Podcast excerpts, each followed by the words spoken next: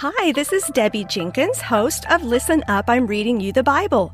Today's Bible reading comes from the American Standard Version, a version that's in the public domain and free to broadcast without copyright permission.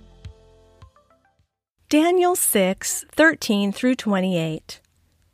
Then answered they and said before the king that Daniel, who is of the children of the captivity of Judah, regardeth not thee, O king, nor the interdict that thou hast signed, but maketh his petition three times a day. Then the king, when he heard these words, was sore displeased, and set his heart on Daniel to deliver him, and he labored till the going down of the sun to rescue him. Then these men assembled together unto the king, and said unto the king, Know, O king, that it is a law of the Medes and Persians, that no interdict nor statute which the king establisheth may be changed. Then the king commanded, and they brought Daniel and cast him into the den of lions.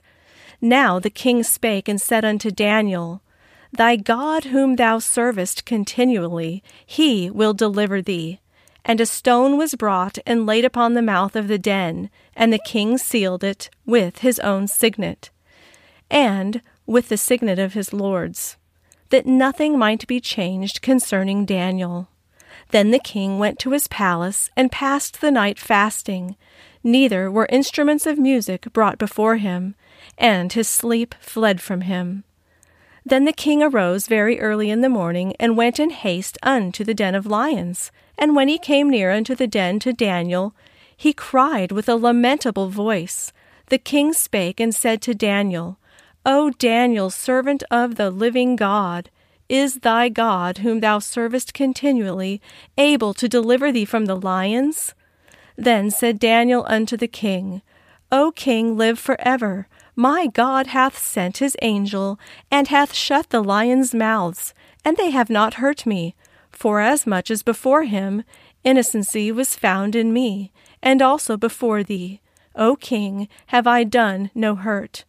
Then was the king exceeding glad, and commanded that they should take Daniel up out of the den.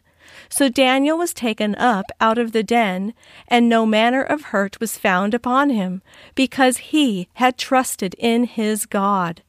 And the king commanded, and they brought those men that had accused Daniel, and they cast them into the den of lions, them, their children, and their wives.